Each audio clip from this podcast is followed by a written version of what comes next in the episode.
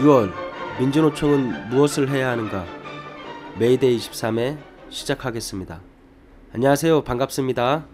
안녕하세요. 안녕하세요. 반갑습니다. 오늘은 사회자가 바뀌었는데요.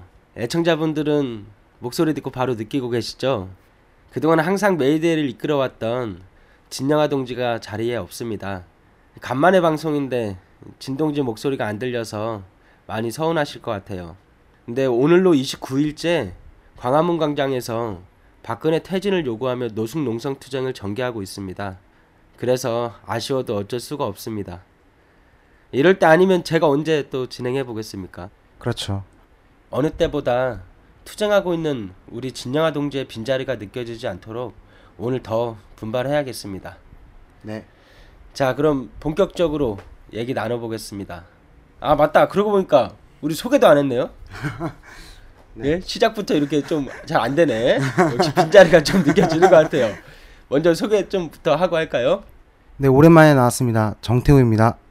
제가 첫 회하고 두 번째 회 출연한 다음에 정말 오랜만에 출연했는데 모쪼록 오늘 준비한 거 잘 이야기하고 정말 노동자의 시각으로 이렇게 바라봐 주는 팟캐스트가 있어서 항상 감사하고 또 이렇게 메이데이 녹음해 주시는 분들이 정말 많은 자료들로 그 내용들을 채우고 있다라는 거를 이 자리에 와서 더 실감하고 있는 것 같습니다. 어, 오늘 잘 부탁드리겠습니다.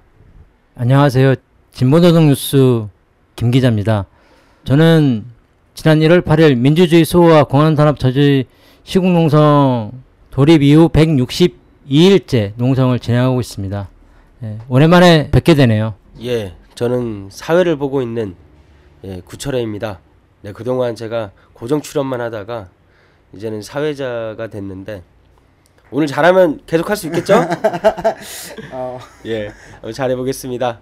예, 그럼 본격적으로 얘기 나눠보죠. 오늘의 주제가 6월 민주노총은 무엇을 해야 하는가인데요. 상반기 정세에서 우리 운동을 고양하기 위해 민주노총의 투쟁이 상당히 중요했습니다. 특히나 지금도 박근혜 정권의 노동시장 구조개혁까지 어느 때보다 비상한 시국인데요. 먼저 김 기자님께서 최근 민주노총의 투쟁 현황에 대해서 좀 이야기 좀 해주시죠. 박근혜 정권이 노동시장 구조 개혁을 시도하는 움직임이 노골화되면서 6월 18일 8차 종집 어, 회의에서 2차 총파업을 만장일치로 가결했습니다. 6월 17일에는 간부 결의대회를 또 진행했고요. 또 6월에는 최저임금이 결정되는 날로 어, 최저임금 1만 원 쟁취 투쟁을 또 어, 지금 벌이고 있고 6월 27일 그런 요구를 가지고 전국 노동대회들을 개최하고 장거리 대행진을 6월 16일부터 진행하고 있습니다. 그런데 세월호 시행령 통과 이후에 5, 6월 돌아보면 메르스가 전국적으로 확산되고 있고 미군의 탄저기운 밀반입에 대한 국민들의 분노의 목소리가 높아지고 있으며 6.15 행사가 또 정부에 의해서 결국 무산되는 이러한 사태까지 벌어졌는데 진보 진영의 마찬격인 민주노총이 이 관련해서 어떤 투쟁을 벌였는지는 좀 돌아보면 기자회견하는 정도 어, 밖에 보이지 않는 그런 투쟁들이 없었던 것으로 좀 보여져요. 예, 말씀 들어보니까 엊그제 민주노총 결의대회를 이유로 총파업을 다시 결정하고 지금 민주노총이 투쟁의 준비 태세를 좀 높이고 있는 것 같아요. 그런데 총적으로 들은 생각은 6월달 지금 민주노총이 투쟁을 좀 주도하고 있는가 그렇지 못하다라는 좀 생각이 들어요. 어, 6.15 공동행사 무산이나 탄저균 반입 사건도 그렇고 지금 투쟁의 파고가 좀 주춤해 있다라는 좀 생각이 드는데요.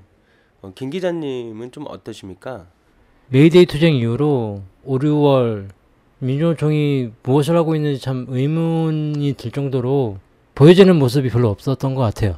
어, 5월 한 달 같은 경우는 뭐 기자회견한 진, 짜 기자회견 한 정도 뭐 지금 사실 열사 투쟁들이 쭉 전개됐었는데 양우권 열사, 배재형 열사 투쟁 그리고 각 산별마다 투쟁들이 전개됐는데 총연맹 차원에서 투쟁들이 전개된 거는 별로 보질 못했던 것 같아요.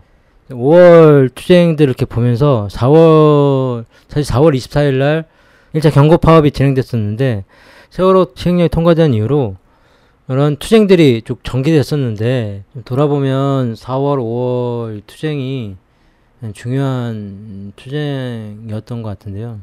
세월호 참사가 벌어진 지 1년이 됐지만 어, 어떤 것도 명확하게 진상규명 되지 않았고 그런 가운데 시행령까지 이런 통과되는 그래서 유족들이 직접 나서서 4월 투쟁들을 좀 만들어 갔던 것 같아요. 4월 18일, 4월 24일, 5월 1일 이렇게 투쟁들이 좀 전개됐었는데 민주노총은 또 민생 문제를 가지고 4월 24일 날 선제 총파업을 어, 벌이고 메이데이 투쟁을 서울에서 좀 진행했는데 좀 안타까운 것은 서울로 어떤 그런 요구들을 4월 그 유족들이 그런 만들어 유족들이 좀 앞장서서 투쟁들을 벌렸던 것에 노동계가 좀 전면적으로 좀 결합해서 투쟁들을 좀 함께 벌려내지 음, 못한 게 좀 아쉽다는 생각이 드는데 어, 메이데이 투쟁 같은 경우는 1박 2일 철야농성을 민주노총이 결의했는데 사실 메이데이 그런 집회를 갖고 나서 행진 이후 그 많던 노동대오가 어, 철야투쟁에는 어, 사실 보이지 않았고 민주노총 한상균 위원장이 유족들과 함께 철야투쟁을 벌였지만 소수의 노동 음, 대오만 있었다는 거. 또 그 다음날 유족들이 목을 메고 청와대로 행진을 하려 했는데 거기서 역시 노동대오가 그렇게 많이 보이지 못했다는 게 좀 아쉽다는 생각이 좀 음, 들기도 합니다. 제가 아쉬웠던 거는 5월 1일 메이데이가 금요일이었던 걸로 알고 있는데요. 그때가 이제 어린이날을 끼고 그 5월 4일 월요일까지 해서 꽤 긴 연휴 기간이었던 걸로 기억을 하고 있습니다. 그래서 어, 5월 1일 날 그 집회 현장에 있었는데 집회가 끝나고 이제 5월 1일 그 밤에 안국동에서 철야 집회를 계속 진행을 했던 걸로 알고 있는데 쉬는 날도 기니 어, 이 투쟁이 그냥 끝까지 갔으면 좋겠다. 또 날이 밝으면 또 다른 대우들이 모여서 어, 진행을 하지 않을까 이런 기대도 했었는데요. 날을 새고 나니 어, 점점 더 사람들이 없어졌던 그런 기억들로 안타까운 마음이 많이 남았었습니다. 음, 덧붙이자면 세월호 투쟁은 박근혜 정권의 에, 무능, 불통 그리고 반민생, 반민주 총체적인 투쟁이라고 생각하는데요. 어, 그렇기 때문에 박근혜 정권 퇴진에 대한 구호가 전면에 나서야 되고 또한 그 투쟁들이 또 4월 또 한 달 동안 계속 네, 벌였던 거라고 생각합니다.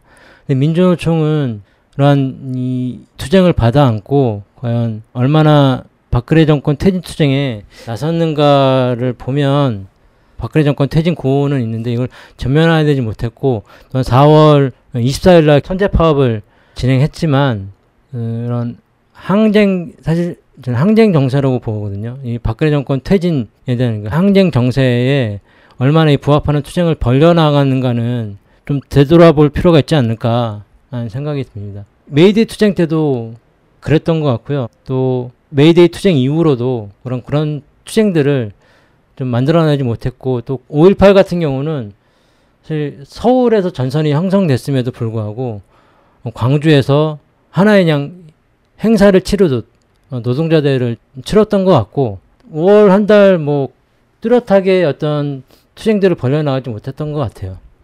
예, 말씀하신 것처럼 민주노총이 4.16, 4.18, 4.24, 5월 1일을 항쟁을 만들어내겠다라는 그러한 생각으로 투쟁에 나서지 않았다라고 생각이 듭니다. 박근혜 퇴진 구호를 전면화하지 못했다고 말씀하셨는데요.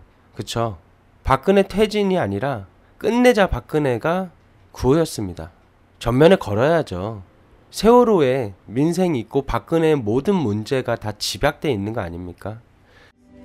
1년 전에는 저희도 여러분과 똑같은 생각을 하던 평범한 사람들이었습니다. 이 사건은 그 누구에도 일어날 수 있는 사건입니다.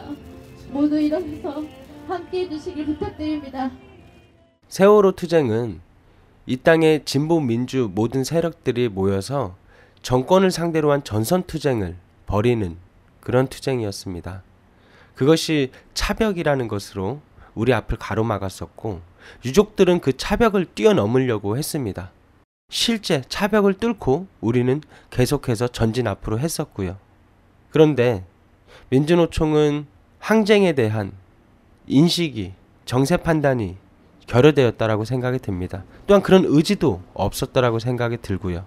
그랬으니까 그 1박 2일을 이야기했지만 지도부 면목만 남아서 밤을 새는 모습을 보였더라고 생각이 듭니다.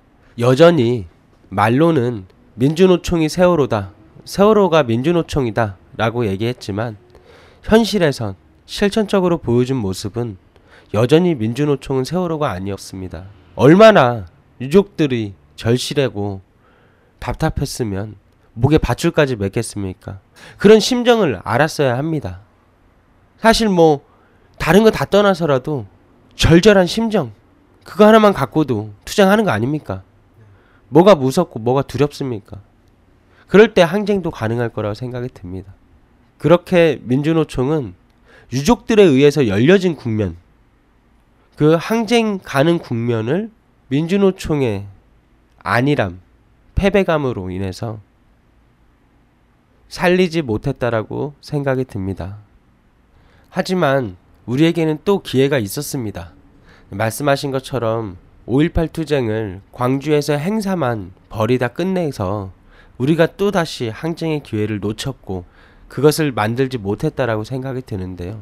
4월 말에서 5월 초의 그런 일련의 과정 그리고 5.16, 5.18의 그 일련의 과정은 과연 민주노총이 세상을 바꾸기는 커녕 바로 앞에 있는 박근혜 저 정권 퇴진의 의지는 있는가?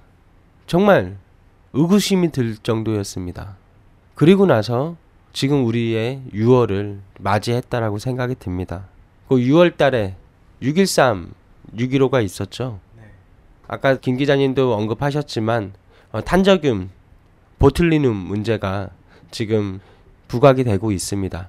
이거 정말 어처구니 없는 사건인데요. 우리 정태호 동지가 미대사관 진격투쟁을 힘차게 벌이다가 연행됐다가 나오신 걸로 알고 있어요. 예. 어떻게 투쟁하셨는지 좀 얘기 좀 해주시겠어요? 생물학 무기로 쓰이는 치명적 물질인 살아있는 탄저균을 주한미군이 국내에 반입하면서 우리 정부에게 전혀 통보하지 않은 걸로 밝혀졌습니다. 미 국방부가 살아있는 탄저균 표본을 미국 캘리포니아주 등 9개 연구기관에 실수로 보내는 사고가 발생했다고 밝혔습니다. 다들 아시겠지만 6월 10일은 6.10항쟁 이제 28주년이었잖아요.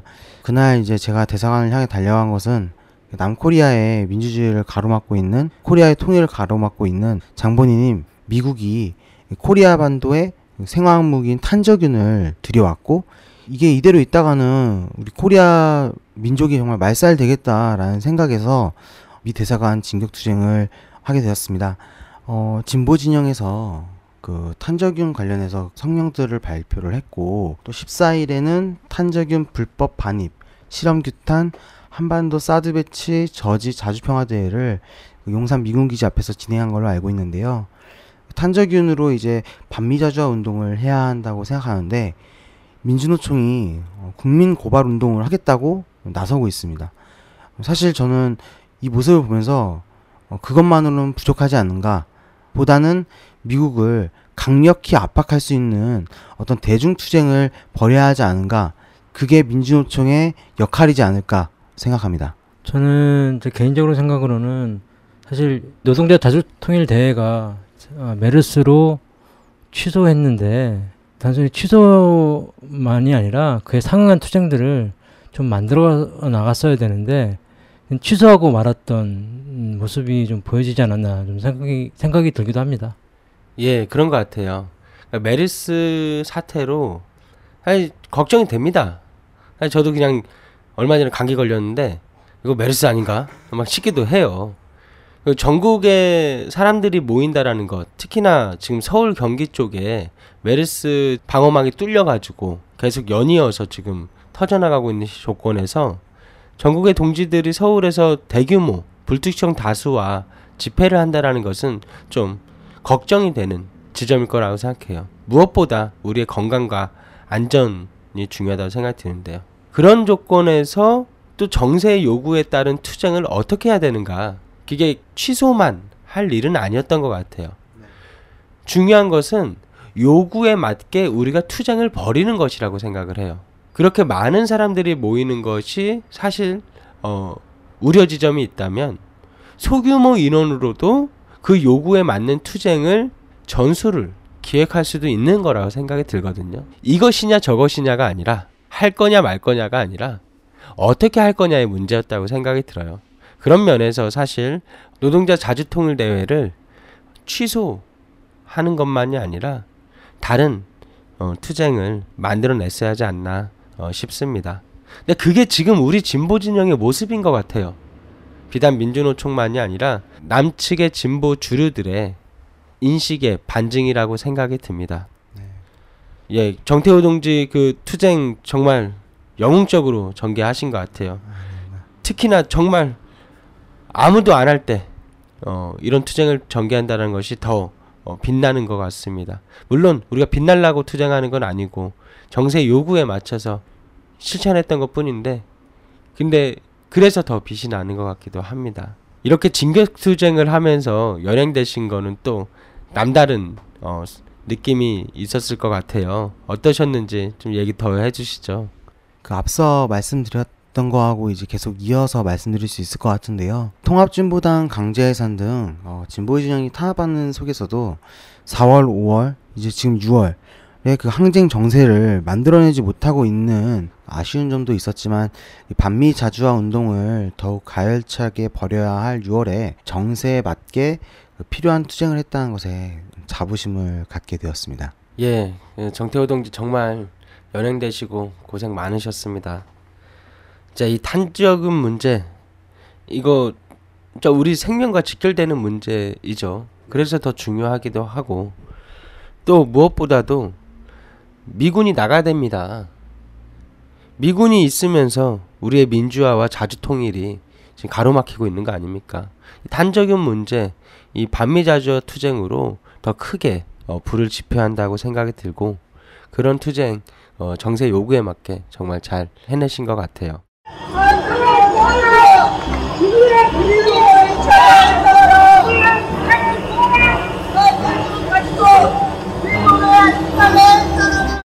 자, 지금 민주노총은 박근혜 정부의 노동시장 구조개혁이라는 그 정부의 선전포고에 맞서서 총파업 투쟁 준비에 지금 나서고 있습니다.